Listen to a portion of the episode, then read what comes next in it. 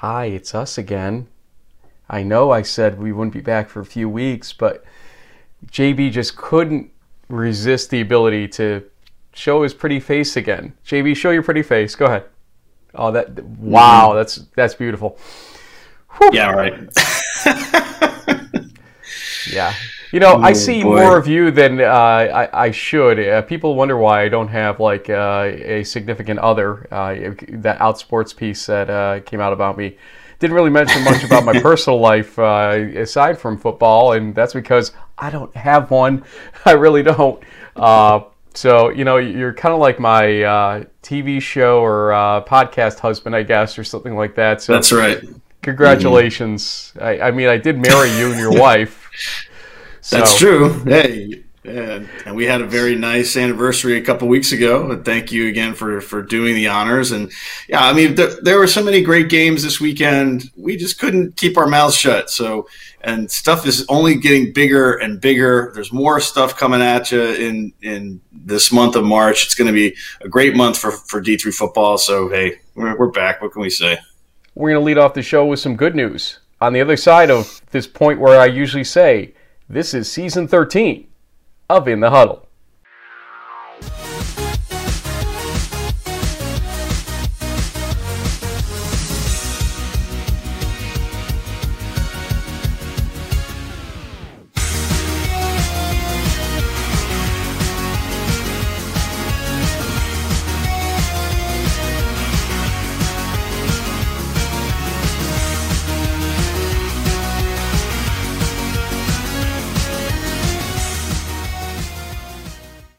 So, uh, before we jump into the good news, I teased before our intro, uh, I do want to uh, point out that Tony Joe White from Birmingham Southern College will be joining us later in this show.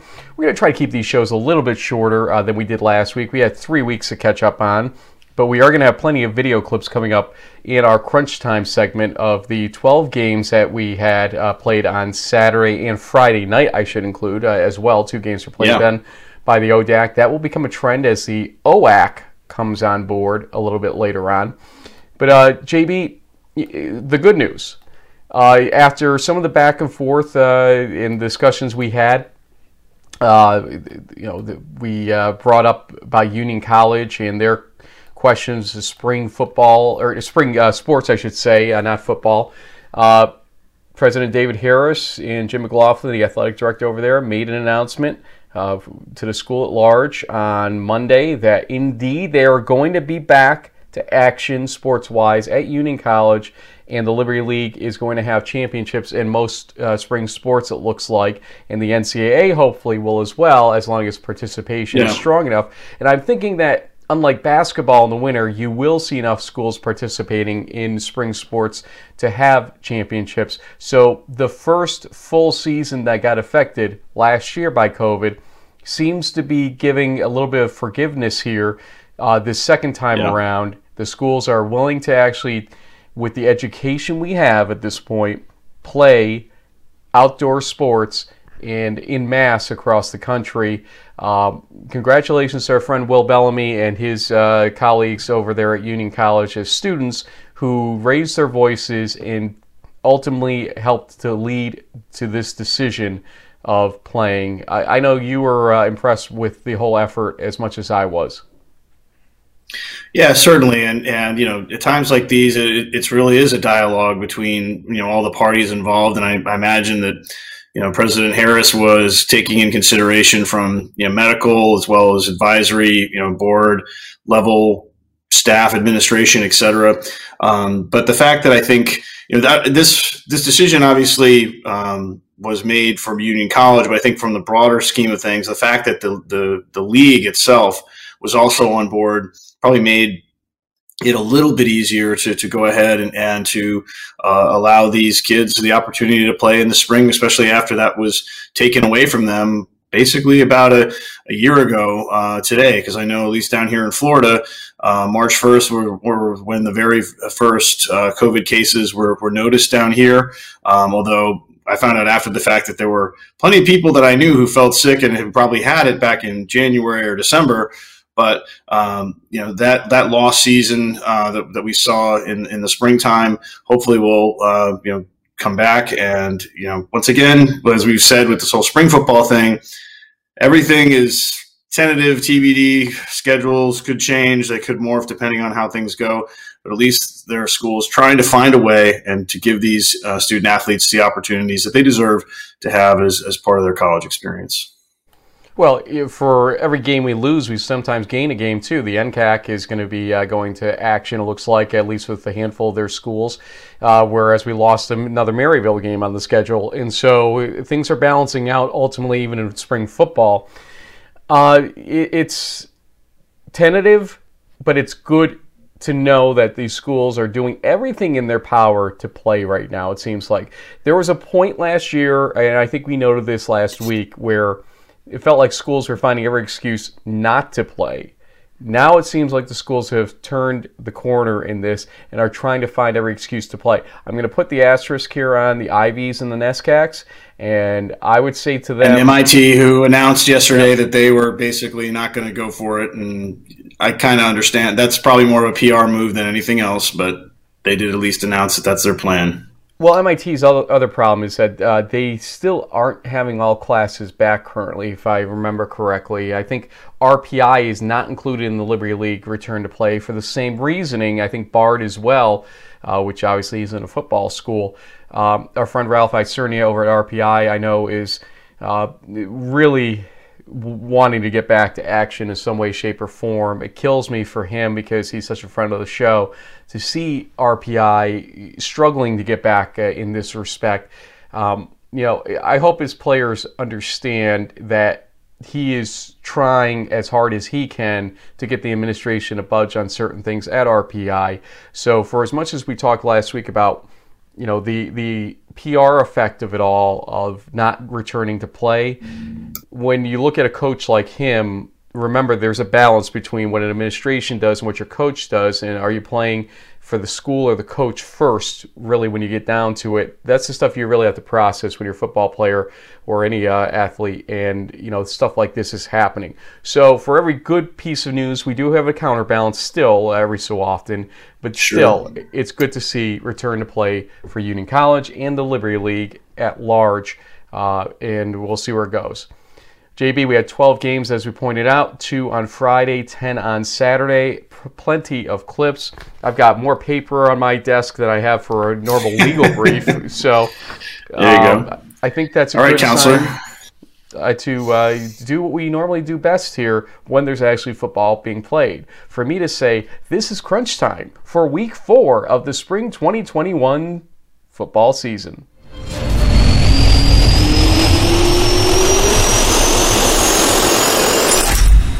I should say D3 football season, of course, and uh, we're going across the nation when you really think about it at this point. Starting in the ODAC that began their play on Friday night. Emory and Henry versus Ferrum. And early on in this game, uh, get used to this name, Grayson Overstreet. Love the name, love his gameplay. Cool.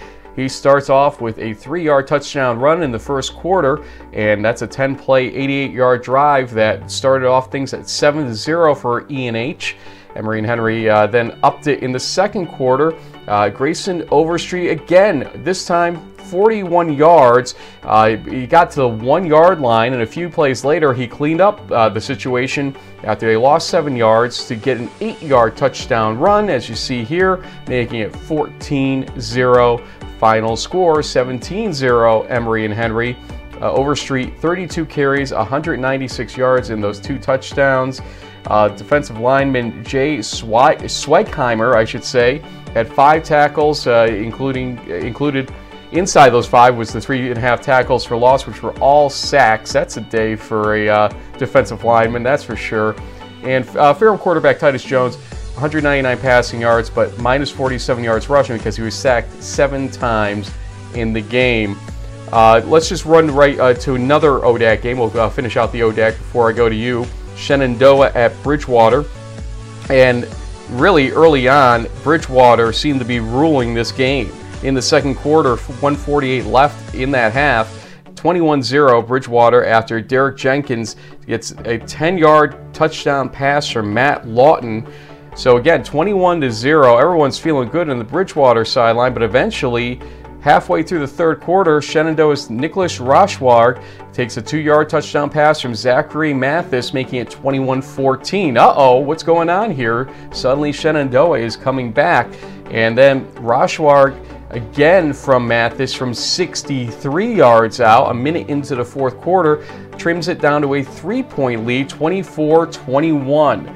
After a 27 yard Cameron uh, field goal, making it 27 21, Shenandoah had one more chance, and luckily for Bridgewater, Zachary uh, Mathis's pass was intercepted by Brett Tharp at the 10 yard line, and that was it in that game. 27-21 in favor of Bridgewater. And uh, you know Tharp there with that uh, game-ending interception essentially had nine tackles to go with it. Shout out though to Shenandoah's uh, Ben Bergen, 16 tackles. That's one of the highest numbers we've seen in all four weeks of uh, football that we've had.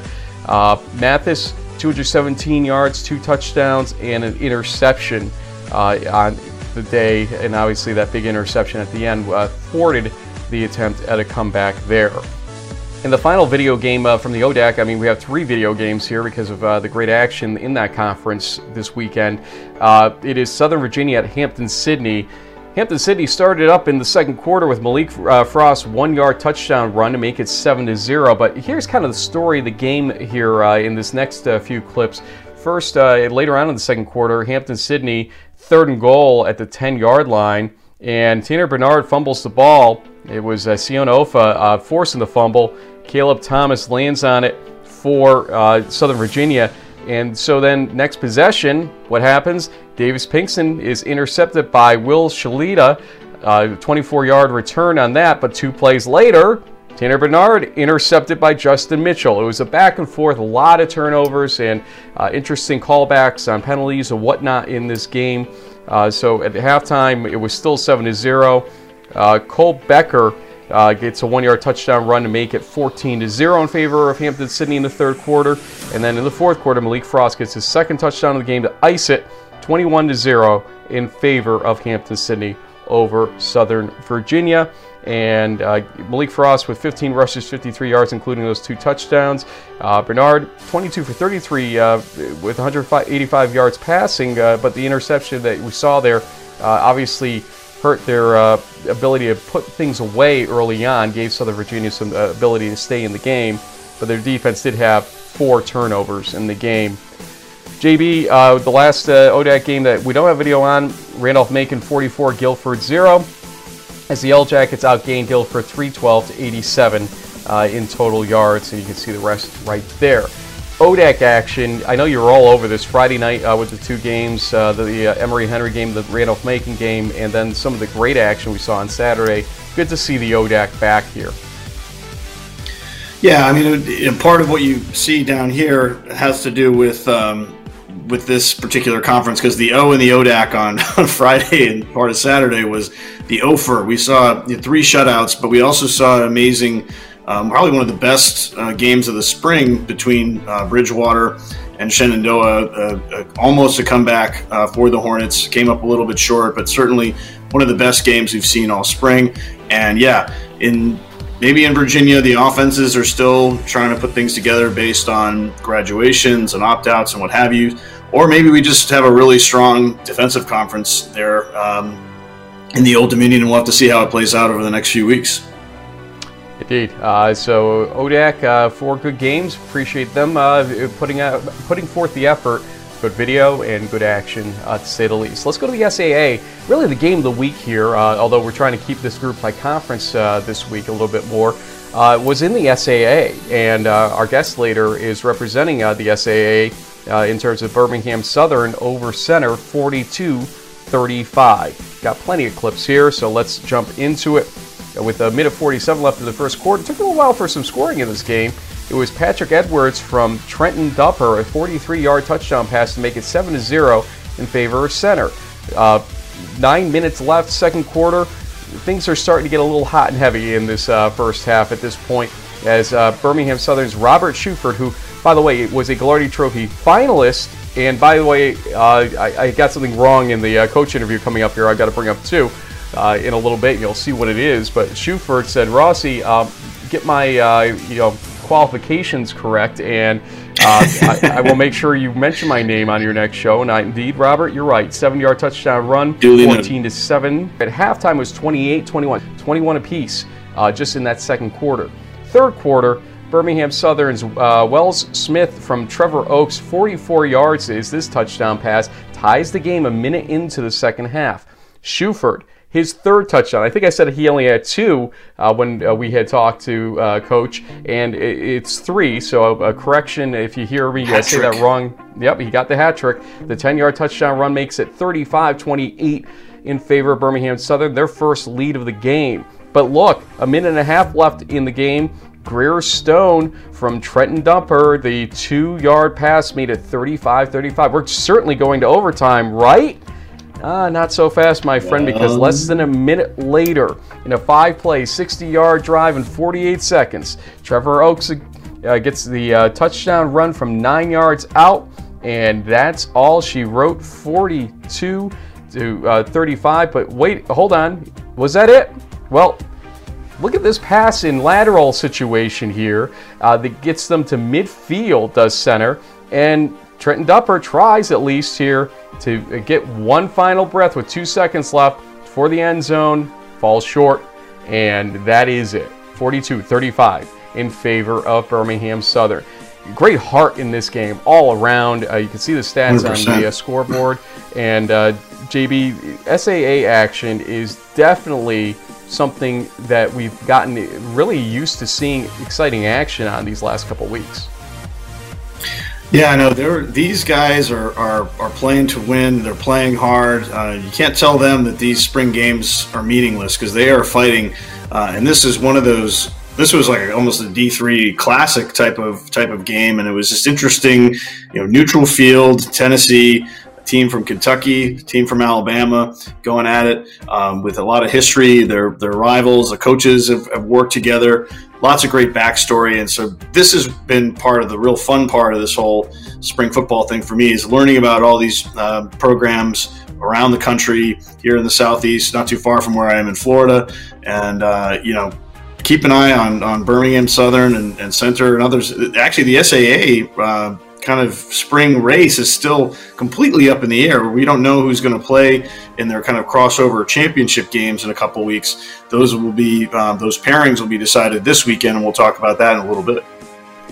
And again, Shuford with those three touchdowns, 20 rushes, 76 yards, uh, five touchdowns on the season, I believe, is uh, his number uh, currently.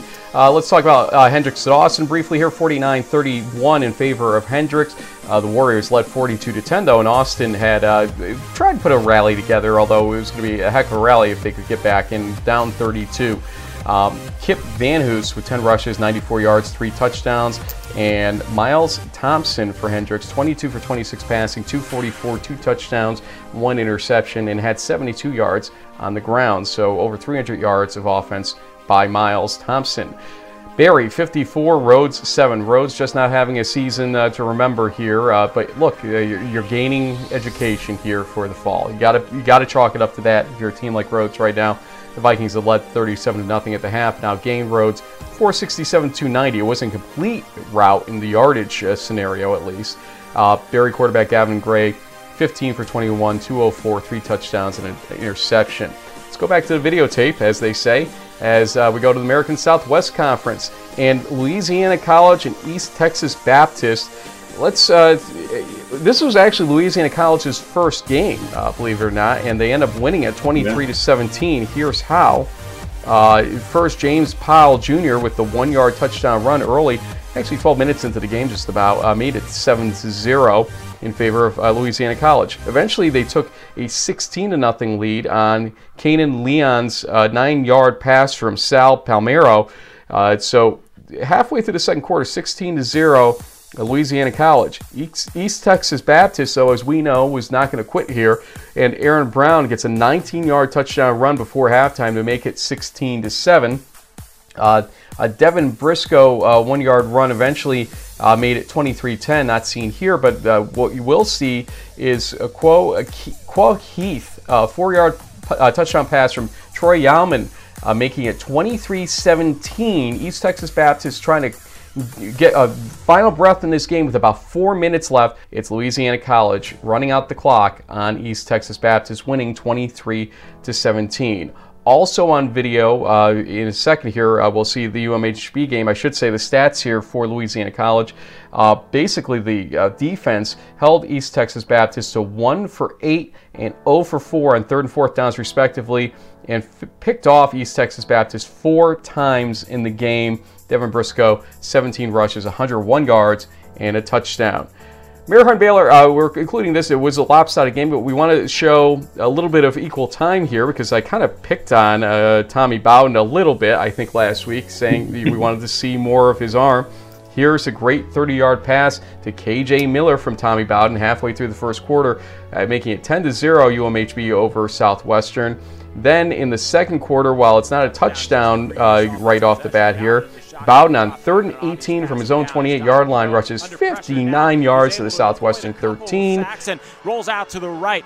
He's going to keep his eyes down the field, try and make a couple defenders miss, and he gets back to the initial line of scrimmage, follows his blockers, picks up the first down, gets across midfield, misses, makes another power miss, gets to the 40, the 35-30, looking for some space at the 20, hurdles a defender at the 15, and gets down to the 13. And then we'll show you two plays later, Kyle King finished it up from five yards out to make it a touchdown UMHB. Ultimately, it ends the scoring uh, or the scoring ends at 52 to seven in favor of the crew.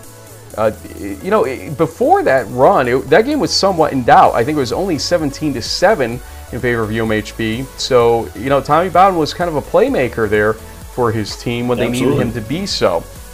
And uh, they eventually scored 28, 28 unanswered in the second half to win it 52 to seven. Crew outgained them 465 to 146. Bowden 7 for 17, 97 yards, two touchdowns and an interception, but those 11 carries for 102 yards did not hurt matters one bit. So still arm is not his, the highlight of his game. It's definitely his Tim Tebow-esque running ability that we uh, referenced last week. And the crew defense, uh, as always, uh, three sacks, 16 tackles wow. for loss, two forced fumbles, two, two fumble recoveries. Uh, Jaden Smith with a touchdown in, uh, in those, and an interception, you could put the 12 days of Christmas to their laundry list and uh, be effective in doing so. Uh, finishing out the ASC briefly here, Texas Lutheran 24, Sul State 3, as TLU had led 10 to 3 at the half, and running backs Chris Monroe and DeCorey Willis combined for 33 rushes, 254 yards, two touchdowns. There's a Thunder Lightning tandem for you in your backfield. Yep. And Hardin Simmons 49, McMurry 7, as Hardin Simmons outgained McMurry 604 to 201. McMurry tried early to keep this thing close, but eventually just widened and widened on the scoreboard as the defense held McMurry to one of 8 and over 2 for third and fourth downs, respectively. Kyle Jones, 247 passing yards for HSU and three touchdowns. Uh, we're not done yet, but the ASC action, JB, uh, your takeaways there, including uh, Louisiana College kind of starting late here and getting one that I thought that East Texas Baptist was going to win here. Yeah, well, I mean, East Texas Baptist, their offense had been on fire in the first uh, part of spring football, scoring a lot of points, and even their defense, you know, with a couple of pick sixes here and there. But it seems like this uh, this Tigers team defense is certainly as strong, if not um, you know, stronger than some of the some of the others in, in, the conference, and they were really the difference in in the game here. Um, but I will say the the impressive debut. I mean, Hardin Simmons. You know, last week you accused me of some uh, bulletin board material. I might as well just keep digging my own grave here, Frank, because I think the Cowboys might be the the team to beat. Actually, I know everyone always sort of you know, bows down to to the crew, and and their track record certainly says that. But when you look at the the offensive weapons that Hardin Simmons has, plus this impressive defense. Now, there isn't any defense that's as good or better than than the Crews, but the offense. It'll be an interesting matchup here, Frank. When these, if and when these two teams get to play, I could actually see the Cowboys pulling off an upset. Again, in case you couldn't read lips, folks, that's James Baker. I, I got my pointing correct eventually in that. Uh, so, crew fans, that's at D3FB Huddle. And while it's our collective show name, it's at D3FB Huddle when you want to tweet to him your displeasure for what he just said. Uh, if you thought the Southwestern Coaches Show was something, wait till this one gets clipped and played back by the crew. Oh um, yeah, I, I, I, didn't pay him to do this, folks. I, I know better than to do something like that.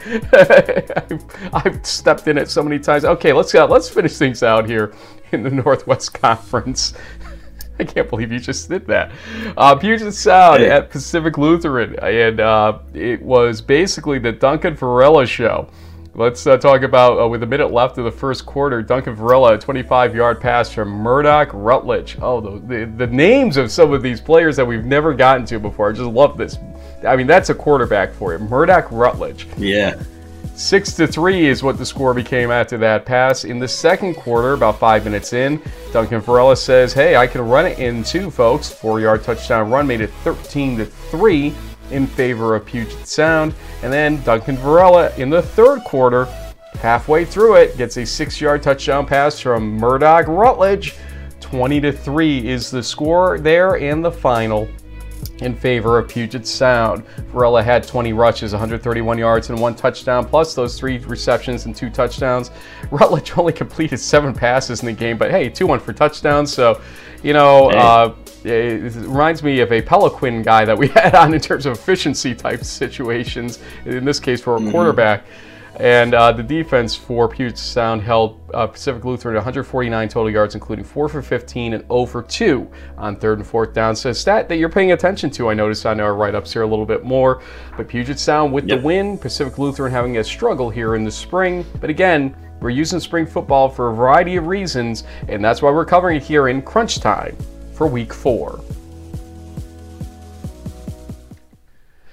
Okay, JB. Overall insights here. Uh, let's let's kind of go back to our game of the week for a minute here. Uh, we, we kind of gave it a little bit of short shrift, knowing that we would be talking a little bit more about it. But you bring up in the interview, this game was played actually in Nashville, Tennessee. Uh, if I said it was at uh, Centre or Birmingham Lipscomb Southern earlier, Academy. Yep, uh, I was yeah. mistaken. But uh, what a game in terms of just uh, never say die attitude in that game itself. And, you know, the fact that they have no ideas still, and some of the point permutations you're going to hear about uh, in our interview coming up, uh, of who could be in the uh, championship game because we have one more week of play left and not all teams are playing still. Uh, for instance, Birmingham Southern's in the, in the clubhouse right now waiting to see what happens yeah. and who they'll play. Uh, that tells you right there that the SAA has been fun. I mean, just pure fun for fans to watch, or even strangers to it to a certain degree, like us. I mean, we know some of the teams there mm-hmm. for various reasons, but we don't know no, we don't know SAA players like the back of our hand like we do in other areas. Shuford gave them some good marquee value with the Gagliardi finalist uh, thing a couple years ago. Yeah. Uh, but I mean, other than that, it, it, this has really given them a chance to put themselves on the map, and it's great action. No, it's it's definitely been the most competitive. I mean, there haven't been a ton of conferences out there playing, but as far as you know, every week you can always count on um, a really close, exciting game or two in in this conference. Um, whereas in you know the ASC side, we've seen one or two close ones, but for the most part, there's a pretty um, clear cutoff is from the haves and the have-nots in that in that conference. And so far, we've seen mostly um, those types of games. Hopefully, when we see maybe the Hardin Simmons versus UMHB types of matchups, we'll get that same you know high level quality of play like we got to see in the game uh, between Birmingham Southern and Centre, or maybe you know Bridgewater and Shenandoah, you know two kind of top teams in their respective conferences, really duking it out and battling it to the bitter end. Can't wait for can't wait for that. Should be exciting. We got tons more games coming up in this month of March. It's going to be a lot of fun to, to try and keep up and keep track of all of it. Uh, but it's what we're going to do. Well, I'll tell you one person who's more welcome in Belton, Texas uh, than you right now uh, would be Tony Joe White, uh, as uh, Birmingham Southern, uh, you know, has played some good football and competitive football at that. And uh, we had him on the show to talk about Birmingham Southern's win over Centre on Saturday. Coach, thanks for joining us. And boy, I'll tell you, that Centre game, that first half was a track meet. Uh, I think 28 21 at halftime after you guys had uh, closed the gap a little bit just before halftime. Uh, you almost pitched a shutout in the second half uh, defensively. What did you tell the team during halftime that got that defense to finally step up and help you guys cruise to a, well, not really cruise, but at least get to a seven point victory? Well, you know, one of the things that we tell we talk about all the time around here is when when things are going our way, the way you continue to have things go your way is just continue to execute. And you know, we, we, we tell the guys all the time when we look at film and we see a great play, we don't talk, you know, we didn't have a great play happen because we had more heart or we wanted it more. You know, all that stuff is coach speak and, and fluff, and that's not how you win football games. But we also say the same thing when things are not going our way. When we watch film and it's not going our way, it's not because we had a lack of heart or we didn't want it. It was because we did not execute. We did not get aligned. We did not tackle. And so we just kind of stayed the course with what the game plan was and you know corrected some some mistakes we were making and began to execute really really well in the second half and that was what kind of changed the course of it for us. We did not do a good job of executing in the first half. We did much better in the second half. Well, one of the things you guys executed was was something that um, I want to give you know both you and the Centre program some credit for because one of the first things I realized was like, wait a minute, you know, we have a team from Kentucky playing a team from Alabama in Tennessee. Talk about finding a way, coach. I mean, how how did you guys logistically, you know, figure this out? I mean, I, have heard of Lipscomb. I believe uh, Trent Dilfer, uh, former Super Bowl champ uh, with the with the Ravens, is is the head coach there.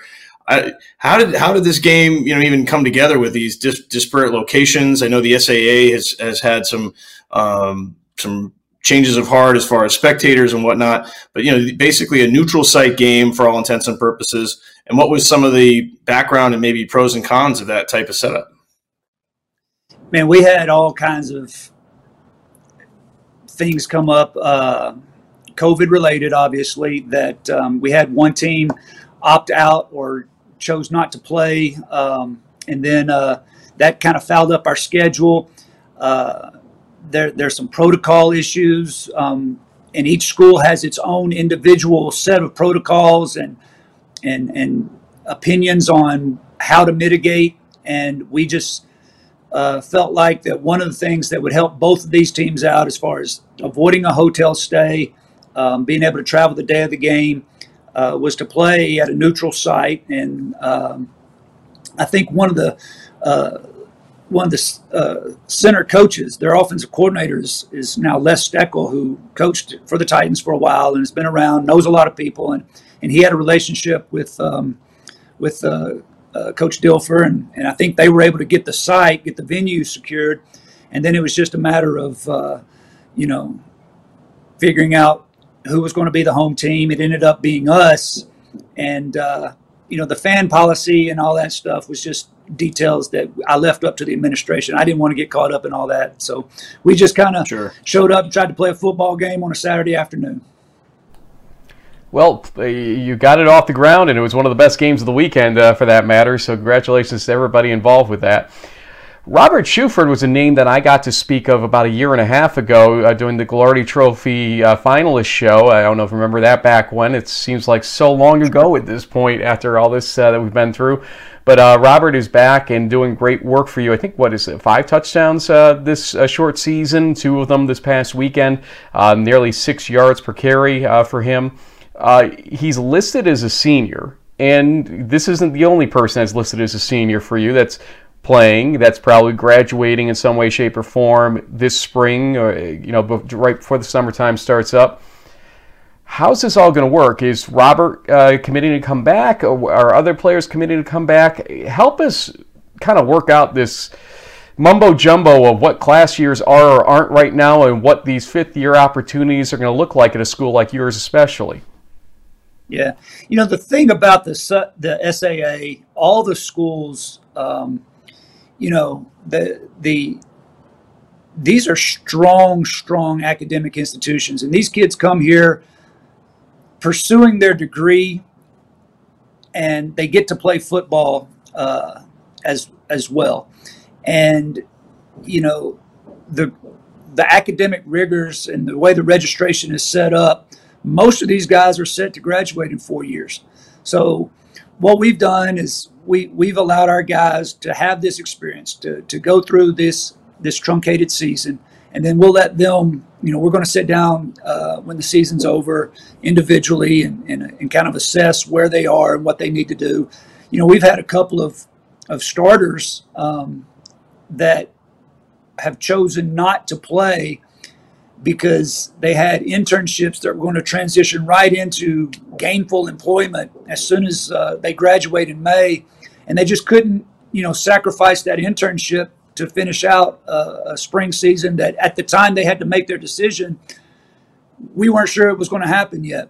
And so there's been a lot of that. And Shuford and, and, and, many of our other seniors, we're going to have those conversations once this thing's wrapped up and kind of let them take a step away and uh, have some time to kind of decompress and let them assess where they want what they want to do going forward. Well, we, we we hear what you're saying, Coach, and I think it was on a show or two before where we're basically told the the student athletes, if you got the job lined up, take the job. you know, yeah. it's a yeah. it's a, it's a, it's a safe bet. But um, I know that there's a couple more games uh, this weekend, and, and, maybe we can um, put you in the uh, you know the seat of, of an analyst because one of the one of the big games is uh, Centre going to Berry. You've played both teams, you know you know about both uh, these programs very well. Hendrix and uh, Trinity are also um, going to be lining up, and so what I understand, Coach, right now your season is quote unquote you know finished, but the outcomes of this weekend's games will have an impact on the final uh, regular season. I guess week six on the 13th of March, you guys will play wherever you're seated, and that seating is still up in the air. So maybe help help us understand a little bit of some of the the um, the possibilities. You know, would it be you guys as a one or a two or, or, or what have you? Yeah, uh, you know, we, are we're, we're divided in east and west over there. Um, and the West one and two and three and four are still up for grabs. And in our side, we need Centre to beat Berry by a certain amount of. It's kind of crazy because we need Centre to score a certain number of points, and we need Berry to not score a certain number of points for us to go. And Centre needs to score a certain number of points and not give up a certain number of points. Berry just needs to win. And uh, if Centre can knock off Berry by the right score or by the right point differential, then then we could go. And if they do it by the uh, point differential that they're looking for, then Centre gets to go and represent the the east side as the one seed. Um, so we could still end up as low as the third seed, which we still don't know who we would play from the west side as the third seed because that game is still yet to be determined. So we've still got four potential opponents that we're going to have to wait and see how this coming weekend plays out. And like you said, we're off, and so uh, we'll definitely be sitting by the by the TV and scoreboard watching and see you know how this thing ends up. The biggest thing we need to do is I need Centre to win and uh, win by the right math.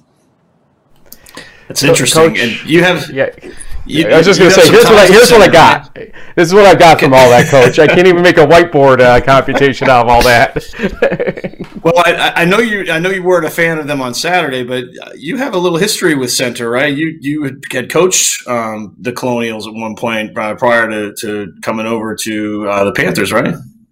Right. I was there for nine years under Coach Frye, and and uh, I've said this before. You know, I spent nine years in head coaching school. That man's as good a head coach as I've ever been around, and uh, you know uh, he, his program is first class in, in every aspect, and uh, you know it's uh, it, it was definitely a blessing to be able to be a part of his staff but you beat the mentor. You can't forget that fact. Uh, so I mean, uh, he, I'm sure he walked away from that game like, what What is this? The, young whippersnapper is beating me here. What's going on here uh, in that situation? But you guys had a great game and uh, deserve that win uh, for sure.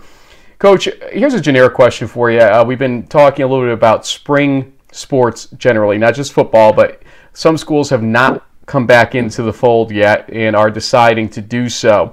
And uh, we were talking to uh, one of our friends out there, a student athlete who will remain unnamed, and they said, well, you know, my team might not want to play a lot of my teammates if there's not a championship to aim for. And let's face it, the SAA and all the other conferences that have these crossover opportunities weren't guaranteed them ultimately if COVID knocked out a bunch of the scheduled games because you know, it becomes kind of futile to try to schedule such a situation if there's not enough games played. So nobody was guaranteed anything this whole thing. For the students that did come back, and you kind of told us about some that didn't for their own reasons and whatnot, but for the students that did, how did you convince them that, hey, spring football is worth playing. This is something you want to do. Uh, you know, even without a championship guarantee, which is what we all aim for in your conference or you know nationally, whatever. How did you get them back? What would your message be to student athletes going through the motions right now of I don't know if I really want to play this spring in my sport, insert sport here. Well, I don't know that we had anybody that just didn't want to play simply because they didn't, you know, they weren't going to have fun. Um, the only guys that we had that that this, that opted out were were guys that, you know, it was it was that situation where, uh, you know, it was going to lead to something that was much more long term, uh, is in their best interest long term. Um, and and the, you know I think that speaks to the culture that that exists around here now. Um, you know these guys love each other they love playing with each other as far as uh, you know the, just the camaraderie that you have on a football team. And and you know it, it, was kind of a we we didn't know if we were going to play in the fall or not and they were hanging in there. And then we decided hey we're going to wait and only play conference games. Okay so we're all in for playing conference games. We can't wait to win our conference. And then it was okay we're going to wait till the spring. So we went all fall you know with that carrot out there that spring was going to happen. Um, I, there were more than one time where I was concerned where we going to get to spring, and I, I'll be quite honest with you. I'm kind of I'm kind of surprised that we are here at this point. And and each week, you know, we test our guys three times a week, and every day we test. It's okay how these results going to look. Are we going to have so many guys out that we have to postpone? Because we saw that happen all fall with the guys at the Division One level. Um, so there was just kind of this step by step process of just kind of keeping the carrot out there of okay, this isn't going to be what we normally are used to, but we do have this opportunity. And ultimately, it was we're going. We get to be together. We get to to prepare. We get to have our team um, do the things that that make football such a special game. And uh, as as it kind of kept playing out, we just kind of took it step by step, day at a time. And um, you know, once they finally said, "Hey, you can put the ball down and play the game," we went up to Memphis and we played our first game, and and, and that was such a, a breath of fresh air, just just to be out there. And and there were a couple times in the game where I was just kind of able to step back and, and look out there and think, "Holy smokes, we're really doing this! This is fantastic!" And uh, you know, I mean, even if there's nothing on the line, what was going on out there Saturday and the intensity and the, and the, the back and forth, I mean, that was just fun. And um, that's what the game is all about. Um, it doesn't matter if you're coaching junior high or if you're coaching the NFL, man.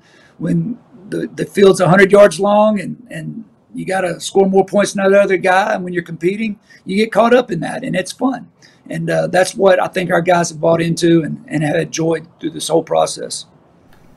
Amen. Amen to all that. Yeah, coach. So I guess uh, we'll have to wait and see what what happens, uh, you know, for for the Birmingham Southern Panthers. But you know, being another you know guy here down in the southeast, I, sometimes I don't think, um, at least from a national perspective, that D three fans realize how spread out your your conferences. You know how far it is to get to Berry in Georgia, how far it is to get to Centre up in Kentucky, and you get you know Tennessee. You know, there's some pretty long road trips, and it presents some some interesting challenges. But it's also I, I, would I'm kind of curious just as a you know as a, as a coach in Alabama, um, some of the challenges that you see. I mean the South the Southeast high school football is such a big deal. The Division One, the SEC, all those big time programs, and you see a lot of uh, kids out there that are sort of D one or bust. Um, you know, they want it. They want an offer. They want to. They want to walk on. They want to play for. You know, maybe even the the, the Dragons, the you know the uh, the, the, Birmingham team uh, across the street from you guys. But uh, so, what what have been some of the unique challenges that you've uh, you know aside from this whole unique challenge of COVID, which you know is a whole other you know deal. But one of the biggest parts of, of building a program like you're doing is to recruit student athletes. You guys obviously have you know a strong academic program. You're unique in certain respects as far as colleges down here in the southeast. There aren't a ton of Division three football teams. You know what's been kind of the um, what's been kind of the sales pitch uh, for for you to, to get your program where it is today. Well, one of the things we talk to to our recruits about is just the fact that you know you're going to get a world class education. We feel like we're one of the strongest academic schools in the state of Alabama, and you know, guys that are looking. There's a certain type of of of individual that's looking for that type of education, that's looking for that type of school that puts that type of value on education, and uh, you know, we we we sell the fact that we're playing for championships. You know, we're we we want to be a team in the SAA that every single year we're in the discussion and we're competing and, and we're winning the conference championship. And so you get to come here and you get that world class education, but you also have that um, that that competition element to where you're getting to play for championships. So you get the best of both worlds in that regard. You know, there's there's some places you can go and you you know you know you're going to go and win a championship every year, but the quality of the education you may get might not be as strong as what you hope for. And then there's other institutions where you can get you know such a strong education, but but athletically, you know, you might not be able to have that that experience because you know there's there's character that can be taught in a loss, but you can't lose all the time. Um, you'll lose your guys if, if, yeah. if, that's the case. And so we we yeah. put our kids in a situation where they're able to have success, you know, in the classroom. They get that world class education. Uh, but we also we compete for championships and, and, and they they appreciate the fact that they get to have the best of both worlds in that regard, and, and, and we we sell that in a number of different ways. Coach, uh, I have not made it uh, to Alabama despite being a frequent guest down on Montgomery's uh, Sports Radio 740 with Russell Terry on his uh, show uh, over there. But I, I promised him I would make my way eventually uh, to Alabama hopefully maybe do a whole swing and uh, see your team and school uh, on my way through. Uh, good food, good times is what I've been guaranteed throughout the state, and uh, some good football to say the least. Uh, not just in the Division One context, but Division Three as well. And I look forward Absolutely. to seeing that happen. But uh, good luck on whatever remains here uh, next month, uh, or actually, it's this month. We've crossed into March as of uh, recording today.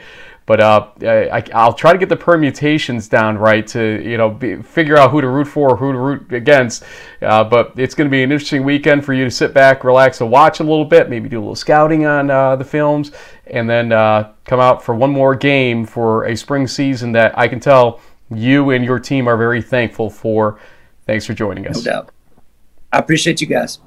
Coach White is one of those guys. We've we've said it in several times before. You, you, hear him talk about motivation and football and the life lessons and everything else. And this is a guy you would run through the wall for, no doubt. I, I was absolutely him captivated about what he'd say. Again, these guys are strangers to us, and vice versa. We get it. Not all of them know who we are. Maybe they remember me from the Gagliardi show a couple years ago, announcing Robert was uh, mm-hmm. Robert Shuford was a finalist and whatnot. But uh, beyond that, they don't know who the heck Frank Rossi and James Baker are in the South as much as uh, we'd hope at this point. And you know, to hear them and to hear their philosophies and for them to know that they have a tough job trying to recruit in some of these schools because of what they're surrounded by, especially with the Division One mentality that exists more so in the South than even up here in the North and the Northeast, especially the Northeast. We don't have that much Division One presence up here when you think about it in football. Uh, it's really impressive uh, to hear and understand they're working their butts off to get quality players and be competitive, and they are indeed very competitive in these conferences in the South, and guys like him are a reason for that.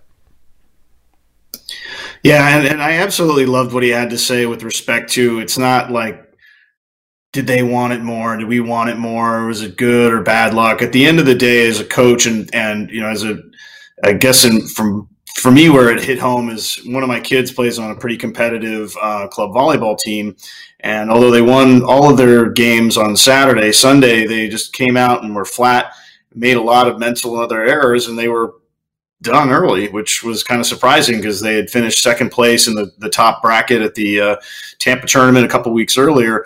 And his statement of it, where it really boils down to execution, is so true. And there are very few coaches that um, really articulate that perspective in such a kind of a calm and direct way. You know, sometimes you hear the screaming of, you know, don't beat yourself or, you know, this and that and the other thing. Coach White, I, I just love the way he put it. It's like, you know we're in control of our uh, of our own destiny. Our execution is going to dictate whether we win or lose. It doesn't have anything to do with the other team necessarily, and I think that's uh, that's something more coaches out there um, in, in regardless of the sport, not just football, but just in general, you have to have that sort of even keel and, and realistic. Yeah, it, at the end of the day, it does boil down to that. And so I really appreciated hearing him say that. And, you know, I've also appreciated getting to see his team because they've been one of the most interesting and, and most entertaining as far as, you know, quality of games. Um, just this, the week before, they barely lost to, to Berry, um, kind of at the very end. But this week, they found a way to get the win at the end. And so, you know, credit to them. It'll be interesting to see where they end up in their uh, this bracket thing. They could be the first seed, they could be the third seed. It's kind of crazy, and that's what uh, you know the fun part of being a football fan is. Indeed, I mean, at two and one, you would think that you'd have some certainty that you'd be uh, above the fold, not below the fold, in a situation like that. But again, the SAA is playing out that way, and kudos to them. Uh, again, I, I just I really applaud the players as much as the coaches for remembering the fact that they're competitors and not refusing to be competitors on the, these fields, yeah. despite the shortened season and no guarantees of really a meaningful championship per se, because everybody's going to put asterisks near everything, and which I think is a bunch of BS to be honest with you at, at this point. Yeah, it, it, like we did in the fall it, with the whole it national counts. championship approach. The whole idea here is to highlight the schools that transcended here to play football when the country had doubts about it in the first place. Okay, so you know what? Screw your asterisks. Uh, you know, to all the conferences in the country out there, screw the asterisks because in reality, this is even it deserves an asterisk in the other direction. This is even more special and more memorable. Trust me in this. When you look back at it, you're going to remember this season, this shortened season, if you played it, more than you will remember a mundane season of nine to ten games or whatever it may be. Trust me in it when Sure. you look back at it later on. And you know, in season 26, we'll have you on the show so you can tell us if I was right or wrong. Speaking of uh, interesting seasons and uh, whatnot, uh, I believe we have 18 games and three scrimmages coming up. Why don't you run down some of the highlights of this uh, situation for those that don't know? More Friday action and some scrimmages. I mean, where where did that come from? Yeah, that's a that, that's a good point, Frank. Because yeah, I mean, Friday it looks like we have um, three ODAC games coming up, uh, which is interesting because I think one of them um, is actually slated at 2 p.m. That's uh, Southern Virginia uh, going to Emory and Henry, so uh, a little happy hour D3 football, I guess you could say. Um, but one of the games, which is we highlighted back at the beginning of the season as, as a really uh, a big game to watch, and it certainly seems to be playing out that way with how they performed uh, this past weekend.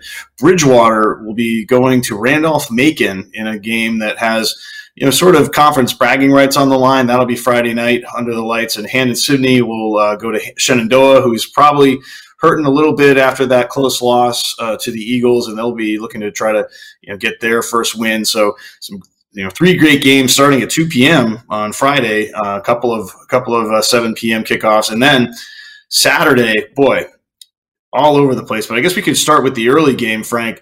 Hendrix is going to Austin, I think, or sorry, no, Hendrix is going to Trinity, uh, Texas at 11 a.m. Um, that is going to be a 10 a.m. Central Time start.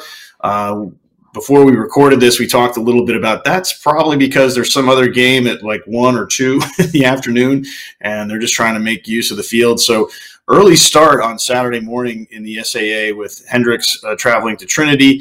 And then also um, Millsaps will be going to Austin.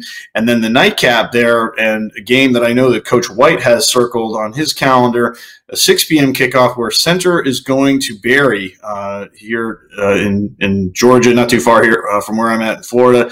And so that should be an exciting uh, game there. And as far as the other other games, what do we got in the U.S.? A, we got Methodist going to Greensboro and North Carolina Wesleyan at, at Averett. Uh, and then the ASC, kind of at the traditional 2 p.m. kickoff. Um, the crew is going to ETBU, Howard Payne at Sul Ross State, Louisiana College, Belhaven. And then probably the best game out of this bunch, Frank, at least from my opinion, Texas Lutheran at Hardin Simmons. Both teams are undefeated uh, at, at, the moment, two and zero oh versus one and zero, oh. and we'll see if this uh, this Cowboys team is as good as I may have said they were uh, a little bit earlier on here. So that that'll be one that I'll be paying attention to to figure out if the next show I'll be having a serving of, of crow along with uh, along with my commentary. One of the things that we, speaking of two o'clock games, Frank, that was interesting that I noticed in a tweet yesterday that the battling bishops of Ohio Wesleyan University are hosting DePauw in the NCAC. That's a 2 p.m. kickoff out in Ohio. So we have a new conference throwing their hat in the ring. They're doing a, a, a very shortened schedule. Only a handful of schools from that grouping are doing it. But um, OWU will be hosting, and, and so it's nice to see some new teams. We'll have some more teams from Ohio to talk about in our next show as the OAC, as you mentioned, gets started on March 12th. Elsewhere, let's see, we have in the um, the Heartland, Bluffton at Manchester, Mount St. Joe's at Hanover, Anderson at Franklin, Defiance at Rose-Hulman. Most of those games are about you know 1.30, 2 o'clock starts, and uh, should be interesting. Bluffton was one of our co uh, national champions um, in the fall season for going one and zero, and certainly be interested to see uh, them go back uh, onto the field this spring. And then finally, uh, in the kind of the later spot, we have Whitworth and our friend uh, Ethan Peloquin going to uh, Puget Sound to take on the Loggers again, and that's a three o'clock kickoff. And then if you guys on the East Coast are real diehard fans, there are three NJAC scrimmages. Um, Kean is going to William Paterson. Montclair State will be at Wesley and Dover. And then on Sunday, the 7th, Salisbury is going to Christopher Newport uh, there in Virginia. So if you're in Jersey, Dover, Delaware, or, or uh, Newport News, Virginia, if you really want to see D3 football, there'll be uh, some scrimmages happening around well, at least 1 o'clock on Saturday and 2 p.m. on Sunday. So, hey, uh, that's the beginning of, un- unofficially of the of the NJAC um, spring conference finally get some East Region teams in, in the fray. We'll we'll see what happens with the Empire Eight. Uh, we you know we've heard some reports, and Frank, I know you're kind of following up on that. There may or may not be some issues there, and, and we'll have to wait and see how they uh, how they handle it. Yeah, specifically Hartwick, and uh, whether or not uh, their policy of one infection on a team will cancel the entire team season or not is what the rumor is uh, on that, and it's we've heard it from multiple places at this point. So uh, we're trying to confirm with the school uh, on that, and uh, we'll, we'll continue our reach out to find out if that's true or not. Um, JB, uh, some great action indeed. Uh, I'm going to be watching. You're going to be watching. We'll have some uh, updates next week. Avi, oh, wait, sorry, I'm getting a phone call. I'm kind of sorry. One sec. Hello. Hi, Coach. How are you? Yeah, good to talk to you. No, I, I would love to get down to Belton soon. Uh, definitely. Uh, wait, sir, I did not. I was not the one that said it. It was James Baker that said it. Okay, not me, Coach. Oh well, I don't know if you have the power to fire him, but I mean, if if you really think it would be a good idea to maybe cancel him at this point, uh, okay, okay Coach. Got it. Got it. He, he's gone. Thanks, Coach.